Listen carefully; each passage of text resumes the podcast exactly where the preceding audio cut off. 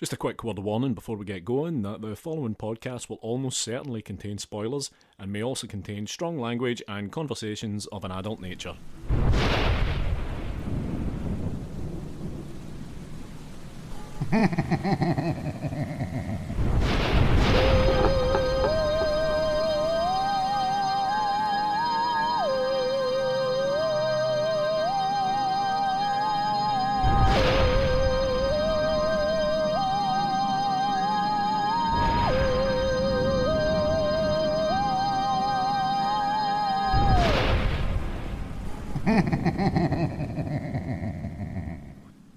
Hello and welcome to Strong Language and Violent Scenes, the podcast giving a second chance to films that might not deserve them. I'm Mitch Bain, I'm a lapsed horror writer and an occasional doer of musical things. And I'm Andy Stewart, sticky filmmaker and now podcast maker. And joining us this evening, he is the director of programming for Shudder, Sam Zimmerman. Good evening. Hello, hello, hello. Thank you. Sam, thanks so much for doing this. Uh, this is something we've been working away on for a little while, so it's really nice to have you here. Absolutely. Yeah. It's really nice to be here. I really love the sort of ethos of the podcast and kind of diving into films that are underseen or underrated or or very specifically loved by uh, an audience member.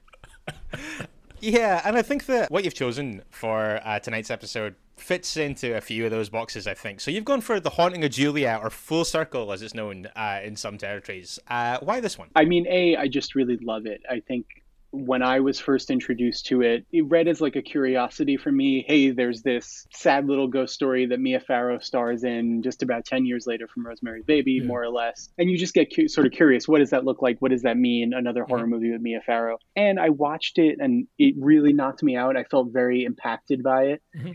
And it's been clear to me that since I've seen it, I've understood that, you know, and a lot of people haven't seen it, or those who have kind of hold it dear, but it's not really in the popular consciousness. It's not readily accessible. But I find it so enrapturing and I find it very hard hitting. Honestly, on this last rewatch, found it kind of strikingly modern.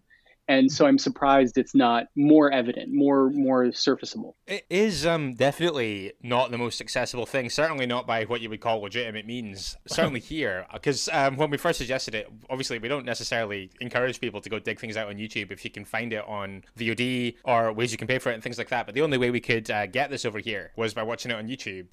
Uh, so how long ago was it that you came across this for the first time? I am not 100% sure, but I believe it was around the time I read Kier-La Janisse's brilliant House of Psychotic Women. All right. Okay. um, okay. which is a book I absolutely adore, um, and I, I'm I'm lucky enough to be a friend of Kier-La's now. But that book really blew me away, and about half of it were things I've seen and things I already knew and really loved, and it kind of felt like a missing puzzle piece to me. There was a type of film I realized that I had always been drawn to, and that I always really warmly embraced. And reading Kier-La's perspective, Kier-La's deep dive into what kinds of movies these are, then set me off to go see the rest of them, and Right. Finding about a haunting of Julia full circle in there uh, that was one of the first stops I made along the train, along with a brilliant German movie called Der Fan, which I Oh, absolutely love. Oh, it's the best. And and so I think it must have been around then. I don't remember how I saw it. it I think you know every once in a while it pops up streaming. We've even had it on Shudder in the U.S.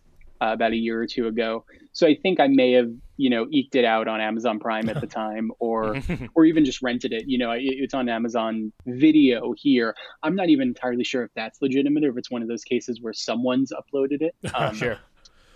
Which is always very strange and you feel kind of bad. But that's when I saw it and that's when I was really, really taken with it. Okay, Andy, Yes. is this another first watch for you, or had you seen this before? I've got to say, Mitch, I think for the first time in the two and a bit years since we started this podcast, I have had, I- I'd say, a month pretty much, where, with the exception of a film that I chose for our monthly Me versus You episode, I think they've all been first watches. Yeah, so that was uh, so we have this, we have uh, Teen Witch, and uh, what was the other one again? Shakma, Mitch, it was Shakma. Shakma. Oh man, Shakma's a special one. You're you're not kidding, my friend. So a first watch for you as well then tonight. It was, yeah, yeah, and um, yeah, I was pretty impressed by it, if I'm honest. Sam, you said that, it, that when you first kind of saw it, you thought it was really impactful. From that opening scene, which we'll, we'll get to shortly, I mean, you want to talk about impactful? That's an impactful opening scene for sure. Yes. Uh, yeah, definitely. We'll get into that in a sec. For me, it was a first watch for me, but in it, these things always are. Sam, I don't know if you've heard the show before, but basically, um, Andy has seen almost everything, and I have seen almost nothing. It's more surprising if I've seen something before when we're talking about it, whereas um, it's a real statistical anomaly to have Andy, have seen so few in the last month. Sam, before we get into this, we are going to ask you to do one thing. It's Yeah. for the benefit of anyone who is listening to the show that hasn't seen The Haunting of Julia, and I guess that there might be a few of them out there. Andy, is there 30 seconds on the clock? Of course there is, Mitch. There always is. So, Sam, in a moment, uh, if you are, if, if like your mission, should you choose to accept it, I'm going to count you in, and we're going to ask you to give us your best 30 second synopsis of The Haunting of Julia. How do you feel? That's I. Uh, let's go. Oh, Okay. Confidence. Oh, yes. That's what I like to hear. Okay, three, two, one, go. The Haunting of Julia stars Mia Farrow as a young woman who loses her daughter in a tragic accident. She moves into a house of her own accord to recover from the grief and quickly uh, discovers the house is haunted, possibly by a child who could or could not be her daughter. Happy with that. With uh, 14 seconds remaining, Powerful stuff. Powerful pretty stuff. great. Pretty great. That puts you in the, I'd say, the top kind of 20%. I would say that sounds about right. And yeah, after and after 123 episodes, I think that's pretty good going. So this film does not fuck around. Straight off the bat, we've got Mia Farrow, who we, all know, um, and we've got Keir Dullea from uh, 2001 and Black Christmas here, as well as her uh, frankly horrible husband, Magnus. Yeah, Magnus, bad guy. He's real, um, you know, and I'm sure we'll get to this, but he sort of lives in the pantheon of gaslight husbands. yeah. he's very much uh, you know i'm doing this even from the beginning uh, when it opens in the scene and he sort of opens the mail and immediately passes it to her and he's like i need your signature on this trust it's like oh you're only in this for one thing Yeah. her money Yeah, it sells arsehole right out of the gate um, for Magnus, I think. But yeah, y- which is you're a right, shame because like he wears great suits yeah, yeah, you does, really want to yeah. like him. Just for, just if nothing else, just for his sartorial elegance. But um, we kind of pivot really hard and very heavy into the almost immediate death of their daughter Katie, who uh, chokes on an apple slice, which is um, pretty traumatic stuff. Although I did wonder if anyone here had heard of the Heimlich maneuver, given that the attempts to save her in order were holding her upside down, putting her in a headlock, and then trying to stab the apple chunk out of her esophagus with a knife. I did wonder that but i also wondered um, and and this is probably my problem because i always want to give everything the benefit of the doubt when the heimlich maneuver was implemented You know what? Honestly, I had the exact same thought and I forgot to Google it. Like, I because I was genuinely, I was like, because nobody heard of the Heimlich maneuver. I was like, wait, was that invented? I'm on it. Oh, okay, good. I'm glad that someone is. I've got an answer. The Heimlich maneuver it was it was relatively new on the scene at this time. The Heimlich maneuver was invented in 1974. So I mean, it was out there, but you have to wonder how, how how broad its reach was at this time. yeah and top of mind especially in a panic like that. I mean you know not that holding someone upside down is the better move but you know i wonder if parents like that at the time would that would be their first thought Having a son, my first thought wouldn't be kitchen floor based tracheotomy done by a desperate mother. Like that seems like I w- I don't think I would go there in that instance, Mitch. I don't think she was putting the, the knife down her throat in, an- in an attempt to skewer the piece of apple and remove it.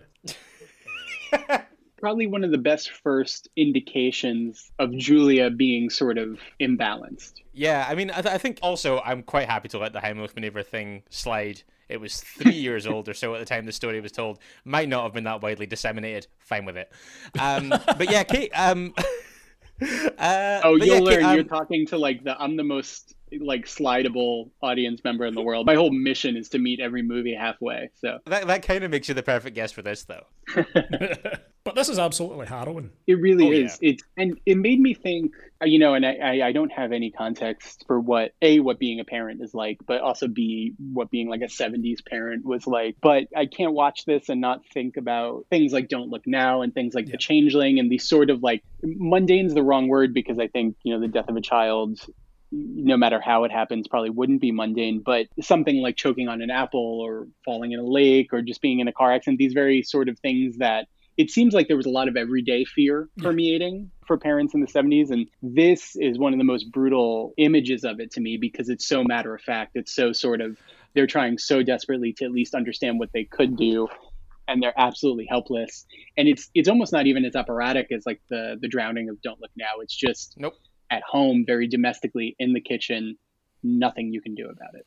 Yeah, domestic was the word I was just about to use. I was saying it's like it's very much a kind of like a very mundane domestic horror, isn't it? hmm It really sells it. It really leaves you devastated very, very early in the film, uh, which is one of my favorite things about it. I mean, overall, you know, I don't know if anyone has officially named a genre as such, but I, I would always count my favorite horror as sad horror. And to me, this is a shining example of it. Not mean- going to argue with that. There's a. I, I, I'll be honest. I found it difficult to mine this one for lols. yeah, it was the same. So yeah, it's obviously we understand that uh, this incident causes Katie's death. Next up, we see Julia awakening in this medical facility, and we see a doctor kind of cautioning on the long term psychological effects on these kinds of traumas.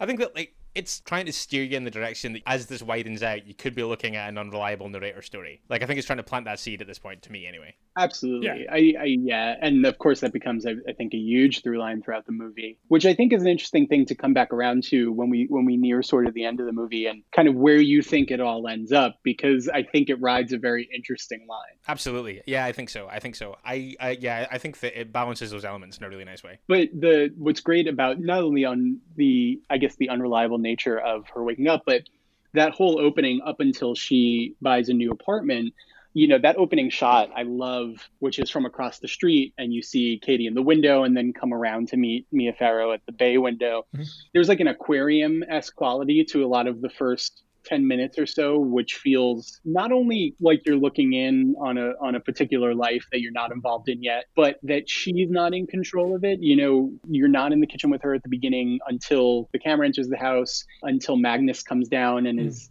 kind of pointing like i need your signature here.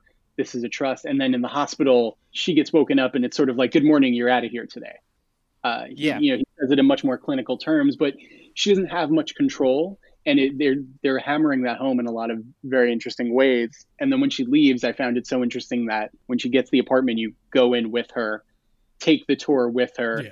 And you're very much in Julia's interior now, which I love. Yeah, I totally agree. That was actually the next thing I was going to say. I think that um, it's really cool how much you're right. You just it just immediately gets inside her head, and you're very much living her story from just the way that you see her kind of like moving into this new place and I love how willing the film is to just devoting a little bit of time to really setting the scene because a lot of kind of the most distressing and the most interesting and the and the kind of the stuff that's going to move the story forward and stuff happens in here. I think it's really nice that the film takes so long to let you familiarize yourself with that space. Absolutely, I, it's a great subversion in the sense of as you go on, you you start to think, even though it is her interior, are we really in her space, right? Like there's a lot of questioning whose house is it? You know, is she in control? All that kind of stuff. I think that's illustrated by the fact that she just buys a fully furnished house. Everything's there, everything's ready to go. Mm-hmm. So it does immediately. Why? Like, who, who sells that house with everything in it?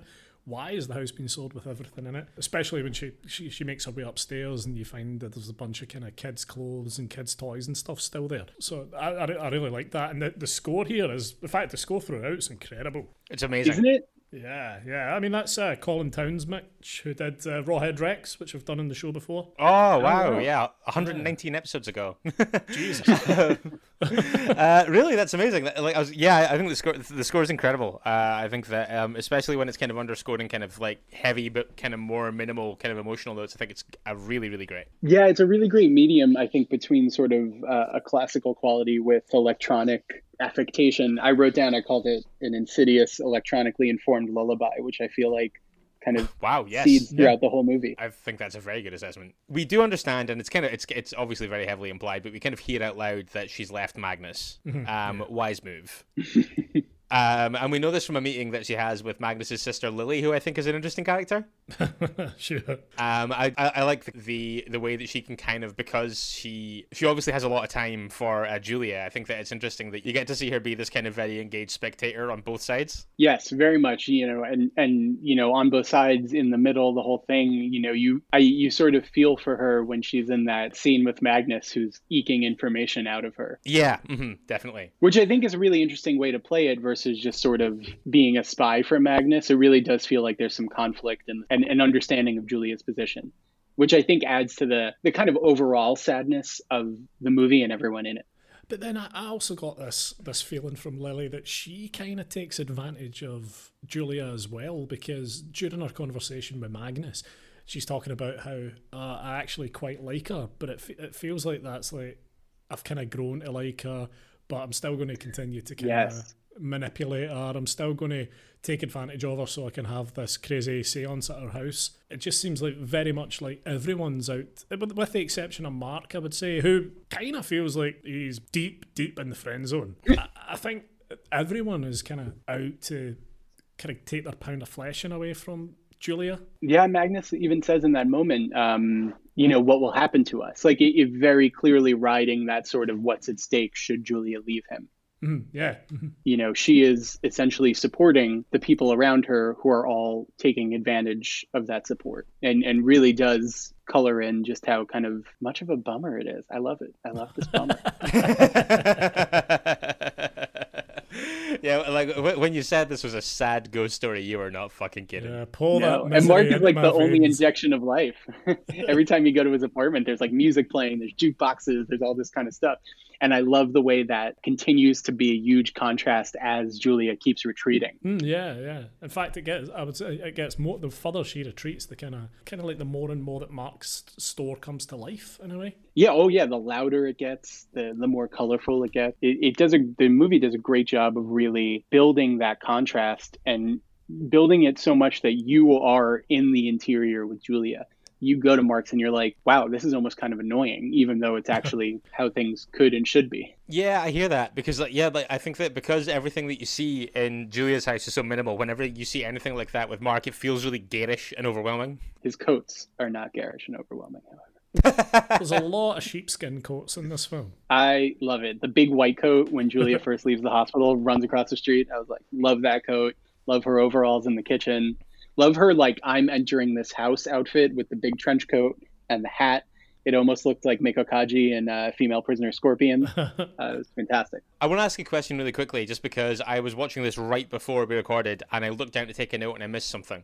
Right. Um, so I just I just want somebody to plug a hole in my knowledge here. Um, so the next thing that happens really here is that we see her going to the park, and it is kind of fairly weird behavior because she sits taking photos there, has another her second hallucination of Katie. What is it that she does that makes her get so aggressively told to piss off by that woman? Oh, well, you get this uh, when she gets to the park. You kind of you see this little kid sitting playing with his tortoise, and then there's a moment where Julia believes again because she she started by this point to see kind of visions of Katie, uh, or what she believes to be Katie. It's kind of like Yeah. a blonde figure in the crowd, and she sees the same thing again in the park, and she kind of hunts down the, the figure, and where the figure was standing is a dead tortoise and a knife. Okay, got you. Sam, you mentioned "Don't Look Now" earlier, Mm. and um, I think that the hallucinations of Katie that we see do remind me of "Don't Look Now," but I think that it's always good when you see something that reminds you or feels you feel like it's taking a cue from something else. Um, and it doesn't make you want to just immediately go and watch that great film because most of the time when I see something taking a cue from Don't Look Now, I just immediately want to go and watch Don't Look Now, which didn't happen here. No, no, I think it's more indicative. Uh, I agree with you. You know, there's there's often that happens, especially especially when movies more explicitly reference other films, and you're just going like, well, I'd rather watch that. Yeah. But I think this is really indicative of um, a, a despairing sort of dreaminess in things like this, and Don't Look Now, and Let's Scare Jessica to Death. Yeah. It kind of hang, it, it sways. I, I feel like the movies, I feel like these movies sway, and I love that feeling. I feel like in all of them, there's this real obvious sorrow at the loss that that your main characters have always endured. But then there's always it's always tinged with this what if kind of hopeful quality uh, that uh, I guess would account for that swing that you're talking about. Oh, absolutely. There, there is because because when Juliet first moves in, you know, and I'm sure some of it is her trying to convince herself she's on the up, but there really is these moments. There, there are these moments where she is smiling and she is at least enjoying that she's having some autonomy or what she thinks is autonomy. There's like. I laughed so hard when she goes to pick up Chinese takeout and she tells him if it's not any good, she's going to come back and punch him in the nose. And I don't know what that like very specific I can only assume 70s sort of humor is, but it was so cute and kind of funny. And you need that. You need that moment where, oh, she could rebuild. Yeah, and it does, and it does feel like those moments. That is exactly what it's trying to do, isn't it? Like, wh- like you say, whether we're supposed to believe it or if it's just that it's important that she believes it, we're seeing her kind of trying to like get a little bit of agency back. Oh, absolutely. Is it real? Is it manufactured? You know, is it somewhere in the middle? You know, are these like fleeting moments authentic? You know, there's that great moment where she runs out. It's a legit jump scare, right? She runs out of the door and sees herself in the mirror that Mark's carrying. Yeah. And I was Yeah. so I was so struck by that because a it's great, it works. I jump, um, Mhm. but it's also just like I, I think that's another reason that I'm I'm always sad this movie's not more well known because I think of that I see that as one of the great jump scares. It's unsubtle in what it's doing, it's unsubtle in what it's showing you, but it works so well you know just someone confronted with themselves and that's what's scary it's great I think also just from a just from a like strictly audience like just bare bones effectiveness perspective, I think one of the reasons why that jump scare works so well is because it's not a film that's currency is jump scares.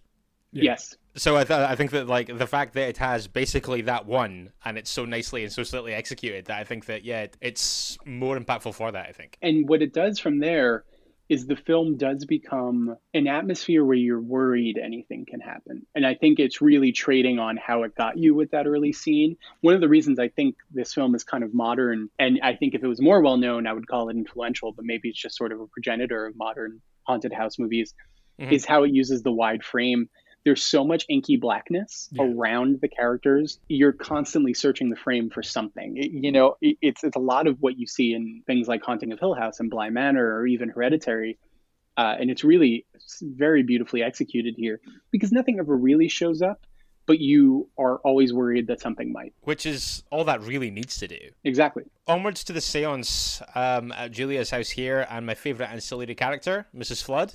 Yeah, great the, hat for the, the the British listeners out there, uh, she used to be in EastEnders, Mitch. Oh wow, really? Yeah, back in the day, like when it started, it was quite a big character. Also, by the way, an Xtro. Oh, another film we've already covered. which which was actually uh, directed by the guy who adapted Peter Straub's book. Oh, that God, is right. really fascinating. Did not realize that. Yeah. Jeez. And Sam, if you're not familiar, EastEnders is an incredibly enduring British soap. It's also incredibly I, depressing. I'm familiar in its legacy. I've never seen it, but I do. I know at least the. I, I have the understanding that it is an influential, long-running, yeah, delightful. Yeah, like, Maybe it's delightful. I don't know. I've never seen it. Uh, you know what? I've I, have i have probably seen a total of about seventeen minutes of it in my thirty four years on this earth. but um, but absolute British institution for television. I uh, have to say that when when Lily gets in touch with Julia here to ask if she can use her house for a séance, I think it's barefaced cheek to invite you and all your friends over to someone's house at nine p.m. That's bedtime. Forget that you're asking to do a seance in the home of a woman who's recently lost her child. you're truly intruding on her bedtime. Yeah, like uh, it was only when everybody assembled and sat down to do the seance that I was like, is it just me or is this in really bad taste? Oh, it's deeply bad taste. And it's also another one of those great indicators throughout the movie of, you know, uh, when Julia asks if she could sit next to Mark and Mrs. Flood goes, oh, she can sit where she likes. It's her house. And you're like, is it? No one seems to be acting like it's her house. yeah. Mark doesn't even really voice any concern or even take her aside and say, "Look, are you really sure you want to do this?" Like, it seems like it could be a kind of triggering event. Yeah, that's true. But I, you know what? I think he also gets to like he's the type of guy that lets these things get uh, get ahead of him. He's like, yeah. you know, he's exactly the type of dude that'll be like, "Yeah, whatever, a seance, I'm down." also, um, I think like uh, Mrs. Flood pays him kind of like a very superficial compliment, like fairly early on in the exchange, and I think at that point he's just like, yeah, and just lets everything happen after that. but yeah, Mrs. Flood, for an experienced medium, uh, visibly shaken by something, and I quite like the fact. I think that the film does a really smart thing here because obviously, like I say, she gets she, this kind of like this major disturbance. She sees something in there that uh, worries her, and another one of the kind of interchangeable friends at the party falls down the stairs. Everyone clears out. When Julia is kind of like setting Mrs. Flood down for arrest, she says that she's had a vision of a child. Um, obviously, the film sells you quite hard on the fact that the child is Kitty, and this opens up this narrative of the presence in the house that Julia's feeling being Katie. And to be honest, and again, this is this might be me being naive film viewer, but I just got on board with that and just assumed that that was what was happening. Because and I think that this the story widens out in a really really smart way that I would never have telegraphed, obviously. But like um, I was sold so hard on the fact that this was just going to be a straight ghost story of the presence of her kid in the house. And I think that the reason that some of the later stuff is so effective is because the film so convincingly grounds you in the idea that the ghostly presence in the house is Katie. I agree, and and I also agree how it expands out continues not only surprising you but leading you down a darker path because okay, it's not Katie. Now you're talking about a murdered young boy who is very sympathetic, right? Mm-hmm. So that mm-hmm. even opens up this idea of of maybe a million other ghost stories of especially one centered around motherhood. Well, maybe I can help him or maybe I can be his mother. Yeah. And I love that it, it it takes that step and you're sort of like okay that's the journey she's going to go on. And then it takes this the second step of it really you know we're going to keep talking about don't look now but that sort of that real hurt at the end of don't look now of just like no you're you're not seeing her. You're being led down a really fucked up path. That is fair because the film kept wrong footing me to a massive degree. I had no idea going into this film that it was going to get as dark as it does in terms of the story about the murdered boy and how the house and the hauntings connected to that. I was just like, what? What? What? Hang on. And it just kept opening up and getting darker and darker and darker. Um, which I was massively impressed by because I had no idea. It's a great subversion. I, you know, we've entered such a popular consciousness of the ghost that needs help, the yeah. bones that need dug up, and for for the haunting to be something evil, something worse. You know, I, I see a line to the ring. You know, yeah. you found the body, but you set her free, kind of stuff. I love that. Yeah, I, I mean, I'm quite happy to say, at an absolute bare minimum, I would say that the way this narrative winds out wrong-footed me at least twice. When I say wrong-footed, I mean like me having a very deeply entrenched idea of where I thought it was headed, and then it going somewhere that was smarter and more interesting and had a little bit more emotional heft and things like that. Absolutely, I think that's probably what really drew me in when I first saw it years ago, and and, and even you know today because I, I haven't seen it in some years, so I forgot a lot of the detail. And being reminded of the twists it takes, I found myself kind of leaning in in the exact same way and being really excited to watch it again, mm. which I think is the best thing you can say about any movie that you really like. I, I know it, but now I'm thrilled to see it again. And mm-hmm. even now, I was thinking today, like, oh, can't wait till the next time I watch it. Can't wait till the next time I get to show it to somebody who hasn't seen it. It's it's really nice to hear that, like, after a few years of not seeing it, that like when you picked it for this and came back to it with fresh eyes, you got so much out of it again. It's also just like really beautifully designed, and I think the biggest thing I took away was probably what I said earlier. It strikes me as so modern in a way that I, I wasn't expecting. I was expecting it to have a bit more of, it, of course, it has the 70s feel, both in, in costume design and wallpaper and sure a lot of the great aesthetic. But really, from a camera point of view, the way the camera moves, the way the camera sets up, it felt very modern. It felt very like it could be in league with a modern haunted house film. Maybe not as as loud, maybe it's not as yeah. you know shocking with the stings, mm-hmm. but I, I thought it worked in a lot of the same way, and I was really impressed. Are you thinking? Are you thinking modern in like an A twenty four kind of way? I think so, or or even just in modern construction of, of straight up ghost stories. You know, the stuff that Mike Flanagan and James Wan are mm-hmm. doing Mm-hmm. The way they're using the camera to pull you into rooms and make you doubt that you're on any sure footing in any sort of room is what I think this movie's doing. You know, every scene that has the lingering possibility that there's a ghost breathes. It breathes and it lets you sort of live in your suspense. And I think that really is the orchestration that you're seeing you know the guys who do really well the modern masters pull off. I think that the scene after this or after what we've just been talking about kind of speaks to that because uh, we lose magnus at this point. I was going to say for better or worse yes. but definitely for better. But um but he breaks into the house and the run up to him dying and like obviously kind of like hearing this noise in the basement that he assumes is julia he goes and investigates it slips falls cuts his neck on a bottle I think that in terms of like you see him in the house for so long, being kind of slightly perturbed in different ways in loads of rooms that he goes into. I think that the way this entire sequence plays out kind of speaks to what you're saying about letting scenes breathe in that way. Absolutely. I, I think that sequence is really smartly constructed and he does a great job in that scene too of being the sort of person who is breaking a little bit as he goes throughout the house. Mm-hmm. He's trying so hard to hold on to his control over Julia and the actor does an amazing job of letting those doubts seep in and letting those fears seep in and trying to keep hold of it. And once he gets into the basement that's again they really let that breathe which i think is really significant to his um, to his ultimate death because i think in a lot of other films of lesser quality even today they would rush they would rush right up to something happening him falling. And i think the orchestration of it is what makes this work and makes it work on repeat viewings. Yeah, I agree. Andy? Yeah, absolutely agree. I've got nothing else to add to that. You have both said everything that I would have said. I do um, love the little guy who tries to block him from breaking into the yeah, house, and I kind of wish he punched Magnus. I was like, oh man, you're so close to just hitting this dude. Go for it. Hit yeah. Magnus, man. I like though uh, that we learned that he wasn't badly injured. He just picked up a, a bit of a bruise on his elbow, so everything's fine.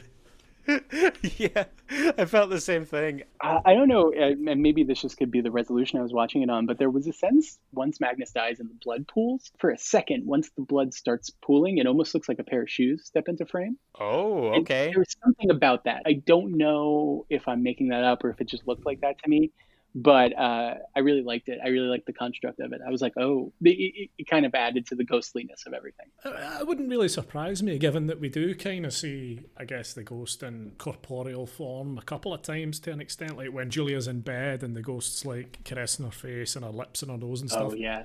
Um, so I, I, it wouldn't massively surprise me if that was something that you did see. Or maybe the movie is maybe it's playing tricks on me, like it's playing tricks on Julia. Love it. Oh it. man. Drive me crazy. we do meet the wife of the very vigilante we were just talking about um, here. Um, uh, Claudia Branscombe, who uh, shows up long enough to drop some fairly pivotal exposition on us, Yes. uh, particularly about the prior occupant of the house. And I think that this marks where the story kind of broadens in scope in a really cool way. It's the the first kind of what I consider to be kind of like a fake out in the sense that you think that understanding the story of Mrs. Rudge is the key to getting this, and obviously there's a lot more to it than that. But we do understand that Mrs. Rudge was the previous occupant of the house who moved away after the mysterious death of her daughter Olivia. Yeah. Uh, who died mysteriously after swallowing something. Hmm. Full circle. Ultimately. Yeah. Just out of curiosity, actually, and this is just a complete sideline, but just out of curiosity, see the Full Circle versus The Haunting of Julia title dichotomy. What's the story there? Is there one? Uh, I don't. I honestly, I don't know, but I do know that the film actually sat on the shelf a bit. So it was made in '76. I think was ready for '77, but some of the reviews, the early reviews I was looking at, would see would indicate it, it didn't come out until '81, or maybe it played a little bit as Haunting of Julia, or one of the titles. Maybe it played a little bit as Full Circle in '77, but not much, and then was in proper release or full release in '81. I don't. I don't have all the facts, but Okay. I, I would guess the title change has something to do with the discrepancy between years. That makes sense. I think that it's really funny and very indicative of just kind of like what's presumably normal talk at the time. When um, Claudia is in there, and like I say, she she tells the story about Mrs. Rudge. She also understands or learns that Julia has separated from Magnus, and she blames the epidemic of marriage separations in America on uh, birth control, Sure. which is a hot take. Big hot take. Oh wait, I wait. I have a I have a hot take question actually specifically for you guys. Is is this movie anti coffee or is the UK anti coffee? I would say that. oh, uh, that's, a, uh, that's a loaded question. I don't want. Uh, I don't want big we're coming about to me. derail this thing.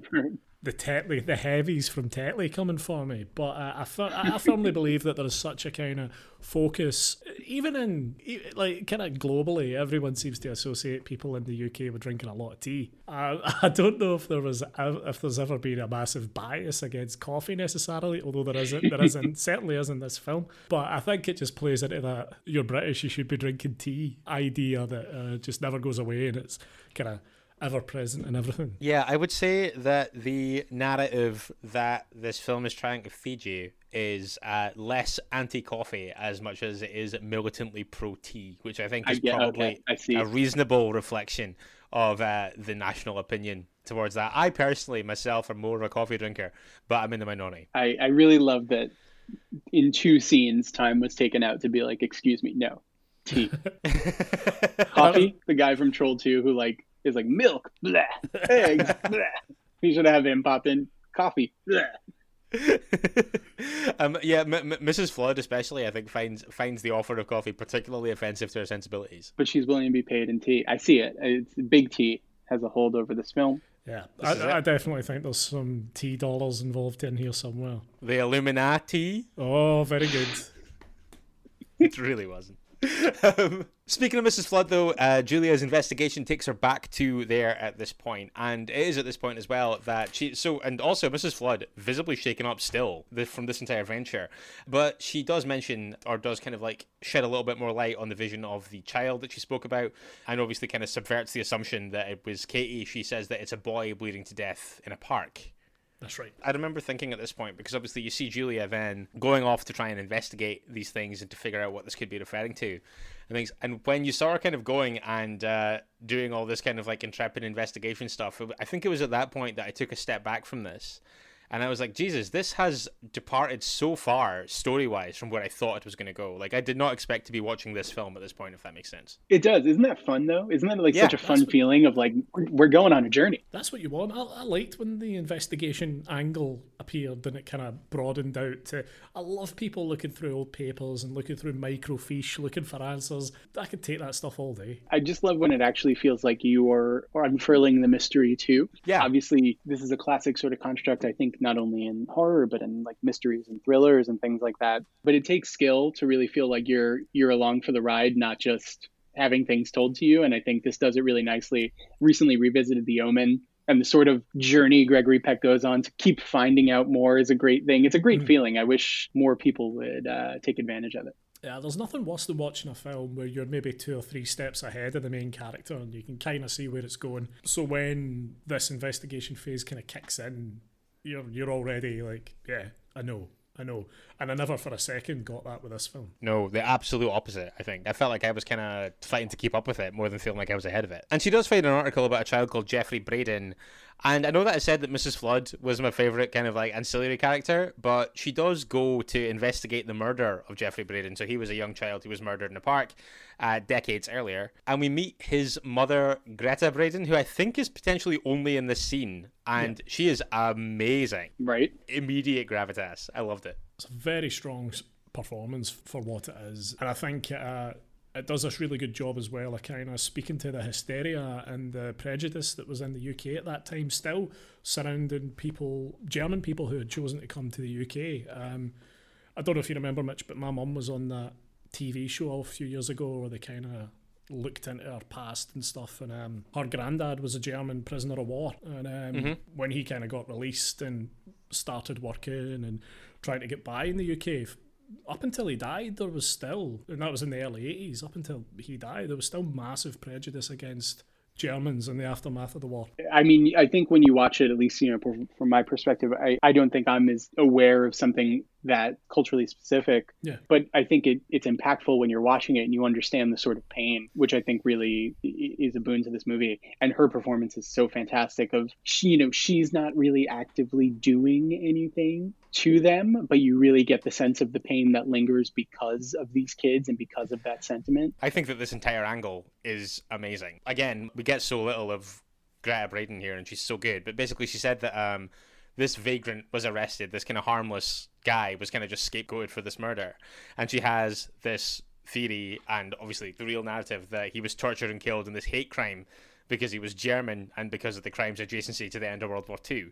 And I remember thinking it was just like again I was kind of wrong footed by it, but also I think that it handles that stuff in such an authentic way. It's like I think it's really really interesting. I didn't expect it to go that way, and I think that when you see films even now when you see see films going down those kinds of roads, you're like, mm, okay, I hope you know what you're doing. Yeah. Narratively, and I think it gets it dead on, personally. Um, she gives the name of two implicated adults here, Paul Winter and David Swift. The interactions that we have with these two are very different, but both great, I think. That first guy's a Yes. He is, yeah, in his sort of Hall of Pianos. Uh, but they're both really great in, di- in different ways, right? Like the one who's resigned to sort of his fate and what happened, and the other who just sort of didn't is in full denial. Yeah. I, I really liked both interactions. I think they both really add quite a lot to the film and the mythology of Olivia. I think it's cool. I think that it's, it's it's a sensible way to play it, but it's cool that you kind of see these two ends of the spectrum. Where you've got, and forgive me if I'm getting the names the wrong way around, but you've got I think Paul Winter is the one that she sees first, who yeah. is kind of clams up very hard and basically is like the past should stay dead kind of angle. I would have liked to have seen him get his comeuppance because I, I know that he was like involved in the death of Jeffrey, but I don't know, like, he's just such an unlikable character. Yeah, what I was shooting for there was comeuppance, to be honest. Yeah, yeah, yeah. He, he seems to have gotten away with it relatively, yeah. relatively scot free. It's incredibly unsatisfying to me that he doesn't get comeuppance and David does, considering he comes across like much the nicer guy. Maybe he gets it because he actively yells at Julia. you know, like one guy is just like, "Listen, I'm done with it. Don't say anything about it. Please leave." And the other guy's like, I'm going to tell you everything, but I'm also going to scream at you as you leave my home. There is, mm, there okay, is something okay. to be said for that, what you've just said, though, Sam, because that first guy, he seems to have got on with his life. He's made something of himself. He seems to be doing quite well for himself. Like you say, he's like, look, I'm done. The past's the past. It should stay in the past. What's dead is dead. Um, but this other guy's been certainly seems like he's not had anywhere near the life that the other guy's had. He hasn't been able to move away from it, and this is very much dominated him as a person. And I think like he's kind of living in this shitty little flat.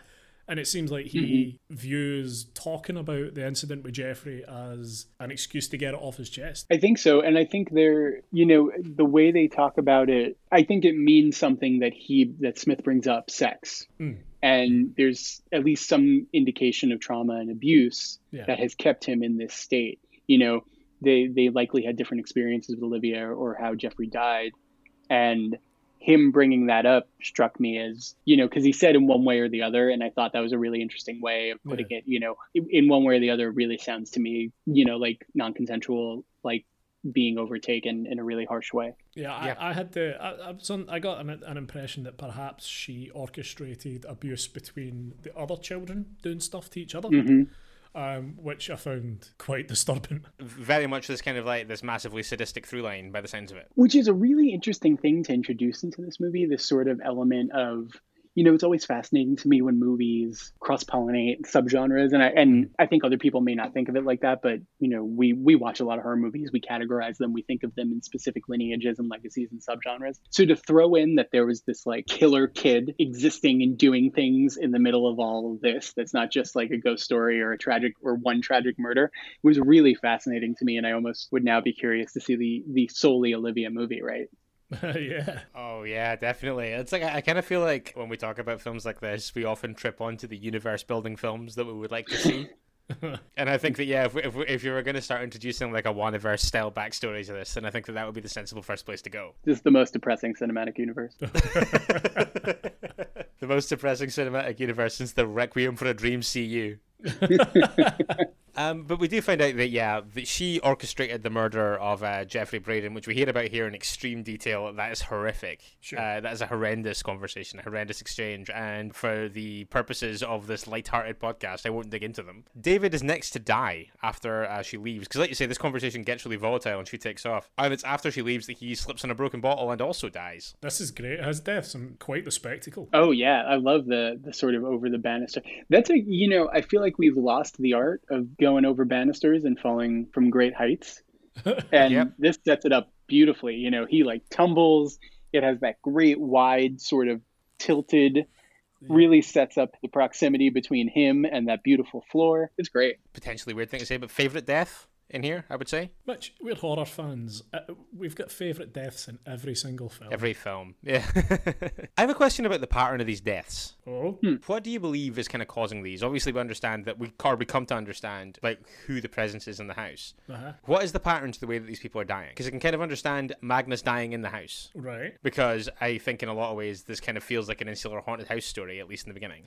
So your question really is why Magnus, right? Which kind of speaks for itself. Why Swift, which also kind of speaks for itself. But then why Mark? Yeah, Right. basically, yeah. I'm, I'm kind of, I'm kind of, I'm kind of trying to establish if there is one, a pattern in my mind about the deaths of the ancillary characters in this. I think it might be twofold. One one of which is those who were in proximity to Olivia and those who are in proximity to Julia and sort of working to either isolate her or rehabilitate her. You know, Mark is like the one good thing that she has, but he really doesn't totally buy into what's happening. And so I think by that point, Olivia is kind of living, you know, a, a- a living presence with Julia. She's she's around. It's not she's not just confined to the house, and I think we see that at the asylum especially. So so I think it the Mark thing is really just sort of getting rid of these other factors so that it's it's really just Julia. Okay, I'm, yeah, fi- just, I'm just absolutely fine with that. Yeah, I mean, I mean, you know what? I looked for an answer. It's a good one. we are kind of like closing in on the end of this thing after David dies, um, because we do lose Mark, as we mentioned, by a lamp mysteriously falling into a bathtub and um, electrocuting him. I felt a bit sorry to see Mark go. I kind of feel like he was a pretty solid kind of support for and things like that. I don't like. I think he came across as quite likable. Probably kind of was on the skepticism train for a little too long. Right. Okay. Well, he never gets he never gets a chance to get off it. This is very true uh, because he immediately dies. I want to talk about when Julia heads to see Mrs. Rudge in the psychiatric hospital at the end of this. Sure. And I keep on talking about these great performances by these actors who are in it for one scene. And Mrs. Rudge, I think, here is brilliant because I love the fact that, you know, like what you have at the beginning here when she comes in and she starts talking to her and they're exchanging the kinds of pleasantries you'd exchange with maybe like a dementia afflicted old person or something like that. Uh, it's this, this this kind of very superficial, just leaving her to kind of talk in circles a little bit. And the minute that she mentions Olivia, I love the way that you can just like you can kind of see the change kind of ripple across her face. And I think that that individual moment, performance wise, is amazing. And the escalation from there, admission, it's uh, it's awesome. I think these these very specific one, you, they go so much further than I think a lot of very boring exposition does. Yeah, and I, and I, and I think a lot of that is in the presentation. We've spoken about it. It's like we have that, and we have Greta Braden earlier on. It's like when this film is feeding you the scraps that you need to move it forward, it does it in these very accomplished, very slick, extremely well written, and extremely well performed sequences that are really indelible in the way they're put together. Absolutely. And I think it's interesting the way everyone kind of is so lively around Mia Farrow. Mm, yeah. You know, she really is lost not only in her own grief, but in this unfurling sort of haunting slash psychosis. Um, it's subdued, and I, I look at some of the reviews, you know, a lot of reviews at the time weren't kind, which is something that kind of blows my mind because I really do think this is a special film. Mm-hmm. Uh, but they really see saw her performance as sort of just fizzling and fizzling out. And I think it's a great counterpoint to a lot of what's going on around her. Yeah, I completely agree. You're right. It's like I, there's there's so much not hysteria, but there's people kind of hitting emotional and performance extremes in a way that she isn't, and that is interesting. Yeah, and they and they're all dealing with these very specific, you know, memories and traumas and losses, and she is as well, but she's so much more accepting. Maybe because it's so raw. You know, she says in the movie that a lot of this takes place only a month or so, or two months after two months. Katie died. So it's a very raw nerve, and I, I don't think has settled into this, you know, scab that you pick at or or lose your mind over, where she's just sort of accepting of the phenomena around her and within her own mind. It's very cool. Yeah, I agree, and I think that that's probably true. I mean, like because obviously we get this kind of non-specific chronology jump at the start from the incident to her getting out of hospital but you've got no real reason to believe that she's had any time to process or heal before like ahead of the julia that we see for the rest of the film. No. But we do find out at this point that mrs rudge killed olivia because olivia was evil. Fair play. Yeah. I would say based on the evidence as we understand it that's a reasonable reasonable reasonable take. That's it mitch. That's it. Keep uh, saying that it's fine to commit infanticide on the show I have no, I've said that a couple of weeks in a row now, I guess. But um, she spooks Julia into leaving, kind of by this this very extreme reaction. Then immediately has a heart attack. Julia heads home, and we go into the final scene of this. And I think the the final scene of this is incredibly striking. I think. Oh, it's amazing. Yes. Yeah. Well, I also I do love the moment of, of the eyes, the eyes that force her to have the heart attack, and oh, sorry, that, yes, that real course, yeah. line of Olivia inhabiting. It's great and to me it's a great indication of you know I, I, I think of course people can come away from this movie with separate interpretations because we're going to talk about the final scene but i think to me that's the type of thing that's a confirmation of what's going on here. I would say so. And we do pull into the final scene at this point. And yeah. julia comes home and we see her kind of milling around in the house a little more. We just kind of get to live in that space for a little bit longer. And then she sees olivia Yes. Of all people, playing with the clapping monkey toy that was Katie's favorite from the beginning. Chekhov's clapping clown. Yes, the very same. Uh, she has this conversation or this like imagined a reel with Olivia where she kind of invites her to stay in this kind of surrogate mother child relationship type setup, or at least that was my take. She approaches for a hug and we see kind of eventually that Julia's throat's been cut, presumably by the sharp edge on that toy or by something else.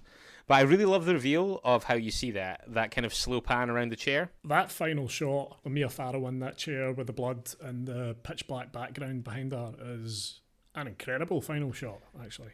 Um, as credit sequences go, it's one of the best ones that I've possibly ever seen. It's, also so cool. In, in terribly brutal to do that to the audience. Just mm freezing that on that image and just letting it linger as the credits roll. Yeah, I, I find that very bold. Totally agree. I do love right before she goes downstairs and sees Olivia in the living room, that great bit of her seeing Olivia in the mirror and then turning around and following her. But when yeah. she turns around and we come back, we only see Julia following out, no Olivia. And Olivia has this, you know, I don't want to like go too hard on it, but she does have this dress, and there there's oh, there's almost this through the looking glass Alice in Wonderland quality where you know Julia is now she's giving herself over. She's fully through, and and that's the end. That's it. Yeah, I I think that yeah, you're right. It's and it's important to touch on that. Yeah, like the, the kind of lead up to that, I think it sells that really nicely. It's great. Oh man, and that shot around the chair, you're absolutely right. The way it goes from her reaching her arms out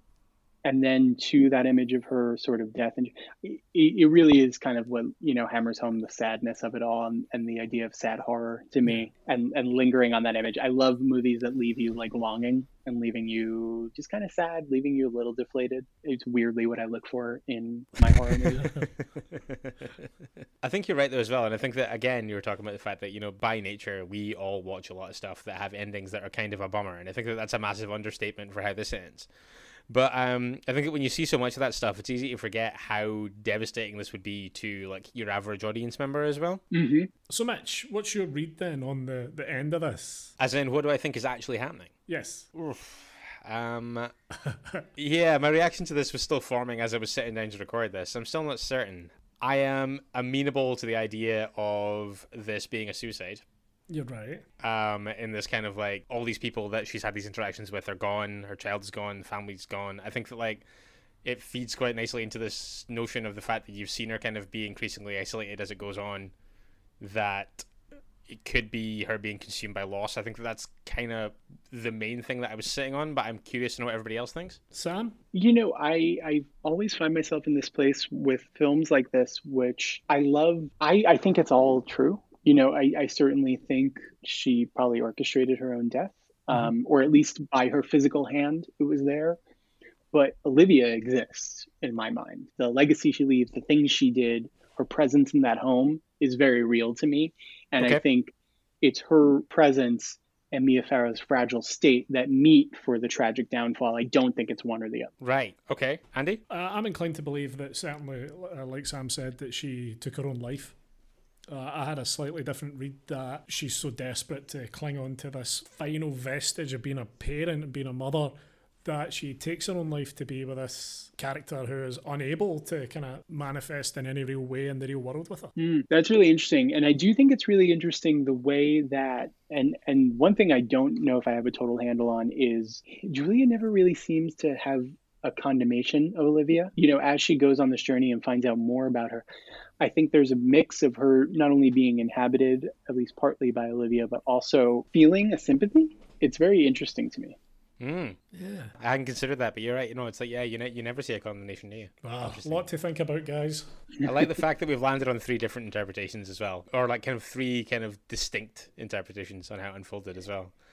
I know. I really love that part when she goes to see Olivia's mother, and Olivia's mother is like, "You did the same thing," and she she was like, "No," and I didn't, and I wouldn't. She's appalled not only at the implication she would do something like that, but that her mother would do something like that, despite how sort of evidently cruel Olivia was. Yeah. Yeah. But with that, we are out on the haunting of Julia. Andy, Yes. first watch, your take. Yeah, I, I really, I really, really liked this. I thought it was great. Uh, I think it definitely deserves more eyes on it, and I think it should be mentioned alongside films that we've already talked about tonight, like The Changeling. Um, I don't see any reason why The Haunting of Julia shouldn't be mentioned alongside films like that. It's a really interesting little film, and it goes to some surprisingly dark places that, just from reading the synopsis, I would never ever have expected it to go to. It was constantly surprising me, and yeah, very glad you brought it along, Sam. Thank you. Got to echo Andy's sentiment as well. I mean, like, I like this a lot. I, was going to say I had a great time with it. That feels like a weird way to phrase that. But I thought this was great. Um, and I totally agree that it needs more eyes on it. It misdirected me a, a few times on the kind of film that I thought I was getting, and the film that I got was always better, if you know what I mean. Yeah, yeah, I, I agree. Actually, that's yeah. There was moments when I, f- I was like, oh, "Where's this going to go next?" And then it is all it does always kind of up the stakes and kind of keep surprisingly and keep kind of shocking you in a way. And it's to its infinite credit that it does that. There's a lot to be said for that, Sam. I got to tell you, like, a fair bit heavier than a lot of the stuff that we generally cover. you know, I'm I'm sorry, uh, but I am very glad okay. that you guys took the shot for it. Which is funny because I'm not. I well, at least I don't think of myself as like a very sad person. Uh, I I I like to to hang tough and have a great time. Uh, but for some reason, I do feel like I seek out things like this. Maybe this is my favorite feeling in horror. I can't explain it. So I appreciate you taking on a, a bummer of a one or a heavy one or and, and giving it a shot and talking about it because it was really fun. I haven't talked about it in a while. I was really stoked too. We've done the ninth configuration. We can do this. We did cruising. We did cruising as well. That's right. Yeah. Sam, this has been great, but we should talk a little bit about what's going on with Shudder because it is October after all. I am um, more than happy to. What can I tell you? Uh, based on current projections, this will be airing on the 23rd of October. So we'll be okay. uh, we'll be well into the the Halloween stuff and the October stuff by then. Most of our listeners in the UK, but we can talk about everything um, that's going on. Picking up a couple of things this month that have been amongst me and Andy's favorites at festivals over the last kind of year or two. Cleansing Hour, we really like. Um, Life Changer, Possum, great. Uh, the Mortuary Collection, though, really high on both of our lists. Um, yeah, and a great Halloween find as well. Isn't it? Yeah, you know, it's interesting and it's really fun to program the whole year on Shudder because you know, I, I mean, I love the genre. I've I've spent so much of my life watching it, and I think you guys too. You know, when you watch a lot of horror and care about watching a lot of horror throughout the year, it's interesting to understand the the emotion and the specificity you need in October to me it's a mm-hmm, mm-hmm. very specific feeling and it's a very like type of mode it can't just be horror it can't just be any horror movie you yeah. need in my opinion like a sense of mischief and a sense of deviousness and mortuary collection is almost like the centerpiece to me of that like the movie is arch and fun and ghastly and ghouly uh, and creepy crawly. But I also love it as an anthology that comes from one mind. We see so many anthologies that are like director showcases and director reels, and the shorts are loosely connected. But like Ryan Spindell really like building out a world, building out a feeling, building out an aesthetic. You don't see a lot of that like obviously Trick or Treat, obviously Creepshow. I think this fits in with those, and I love it. Like I think it's such a crowd pleaser. Same with Cleansing Hour, which is like just the spookiest good time. Yeah, we actually had Ryan on the show a while ago talking about it, and just uh, awesome. hearing how much he went through to actually put this film together, and then seeing it and seeing how accomplished it is, and hearing what he said, it's just yeah, it's it's remarkable that it's half as good as it is, I think, and it's uh, it's, it's, it's really special. It's yeah. so remarkable. I mean, I met Ryan, I think I first met Ryan in like 2013 um, when one of his shorts was playing at Tribeca. Okay. And you know he had been he's been talking about mortuary collection since then. Um, and when I when I started at Shudder in 2015, I think one of the first things we did was have a call with Ryan about mortuary collection. really? Uh, okay. Uh, and it ultimately didn't work out. Then we were we were very nascent then, especially in terms of original productions and acquisitions. Sure. So it didn't really take off. But you know, even so far back as that, one of the first things I did was like, we have to get Ryan on the phone and talk. He, I think he's such a special filmmaker. Uh, and I'm so glad we have the mortuary collection. I'm really proud of the whole, you know, September October slate. Scare Me is such a special movie to me as well. So obviously, like I say, we're kind of just a week shy of Halloween at this point. Do you want to talk about some of the other highlights that are particularly ones that are close to your heart? Oh, 100%. I mean, you know, this week we will have just premiered uh, a really cool movie from Spain called 32 Malasaña Street. Mm-hmm. Um, okay. This is a huge hit in Spain, a big haunted house film. It almost feels like uh, a Spanish Conjuring kind of like in the way that uh, Satan Slaves feels very slick, big haunted house stuff from Indonesia. Uh, it is. I love Satan Slaves. Um, and Javier Botet, who's in Mama and REC, and you know, kind of this great presence in a lot of supernatural horrors in 32 Malasaña it's a really fun kind of slick haunted house movie. We also will have just premiered the Boulet Brothers Dragula Resurrection. Uh, we're bringing this amazing show Dragula to Shudder. Uh, the Boulet Brothers are this incredible team yeah. of drag performers, and they built out this. Of course, it's very simple to compare it to Drag Race and call it horror Drag Race, but their devotion to the genre and filth and horror and glamour is stunning, and the creativity that's on display both from the Boulets and the contestants. This is a special. It takes contestants from the previous seasons and builds them into this sort of Halloween feeling special. And it's this weird hybrid. There's competition, there is short film quality to it, there's documentary quality to it. I think wow. it's going to really knock everyone away, especially if you're not familiar with Dragula and what Dragula is. Because they kind of it's so sick. We're we're so thrilled. They kind of do try to do that on Dragula anyway, like the way when um, when someone gets eliminated, they they stage these kind of short film segments of the people dying. Yes. So it's uh, it's kind of interesting to hear that. I'd be really keen to watch that because I love Dragula. I think it's great. Oh, I'm so glad to hear that. We we really, you know, we really are excited to give it this home and this special. I think it's going to blow a lot of people away. Uh, I'm really pumped. And then there's so much more. I mean, at the very end of the month, we're going to have a Creepshow animated special since we, right. yeah. you know, see production production on season two couldn't go forward because of COVID, mm-hmm. um, mm-hmm. at least at the time last spring. But we figured we needed something, you know, to to keep everyone in delight. And to me, it also Halloween is a time for Halloween specials, right? Like, how do we rise above just being a horror service? You need sure. that Halloween special. So like Mike Doherty coming on and doing our streaming jack o' lantern and doing a trick or treat vlog. yeah. uh, and having a Dragula Halloween special. and a creep show animated special that's Halloween.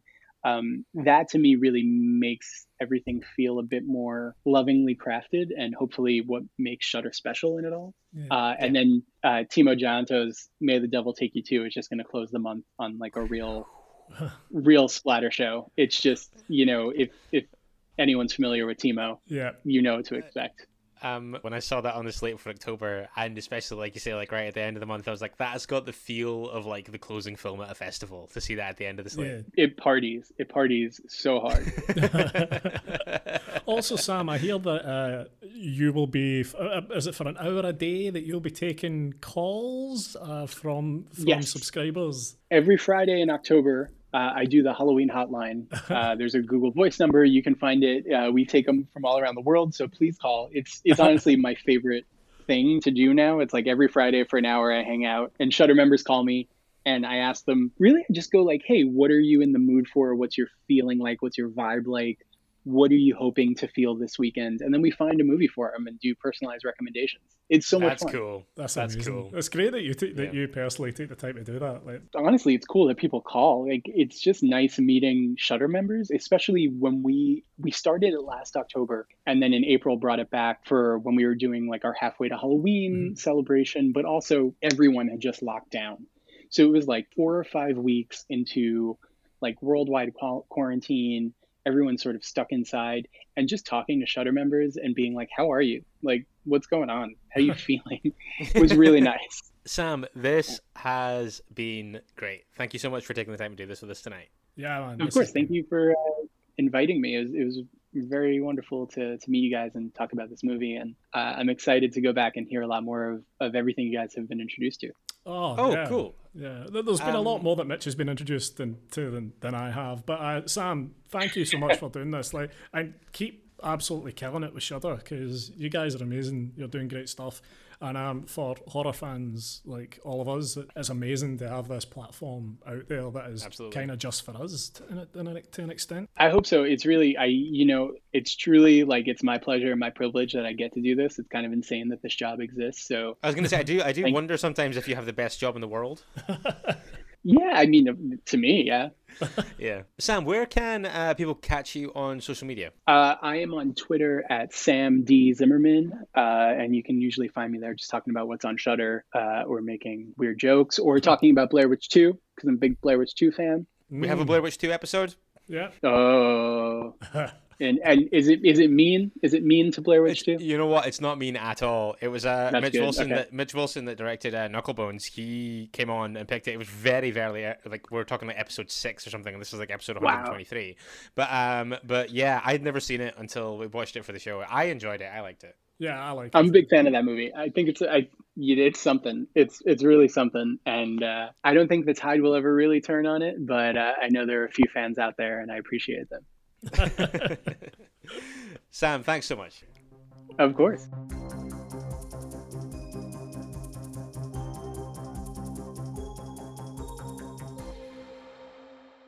So fair to say a little bit more serious face than some of the other films that we've covered, but a really fun conversation there with Sam. Yeah, yep. Not many avenues for me to talk about dicks or wanking. no, I would say that that window was pretty resoundingly closed um, yeah. this week. Yeah, but great film. Can't recommend it enough. Absolutely. Big thank you to uh, Director of Programming at Shudder, Mr. Sam Zimmerman, for joining us this week to talk The Haunting of Julia slash Full Circle.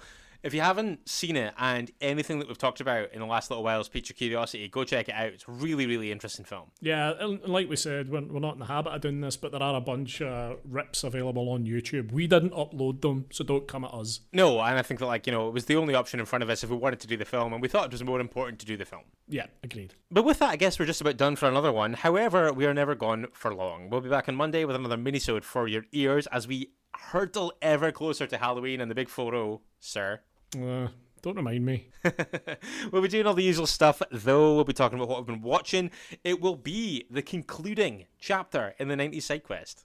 Oh, shit. Yeah, I better get my finger out, eh? Yeah, get your list together because it's all over. The 90 side quest ends. I'm actually going to have to need to go back and look and see how long this has gone on for because it's been months and months. So God knows what I'll pick for a finale. I can only imagine. On top of that, though, we will be talking about what we've been watching this week. We'll be taking a look at your feedback, playing Mitch's pitches, and letting you know everything you need to know for next week's episode. I've been saying this every week in October, but next week's is a great one. if we do say so ourselves. I mean, not to blow our own horn, guys, but we fucking killed it in October. if you want to get in touch between now and then, keep my ego in check, maybe bust me down a peg or two. There's loads of ways you can do that. Facebook and Instagram are Strong Language Violent Scenes. You can tweet us as well at Strong Violent PC.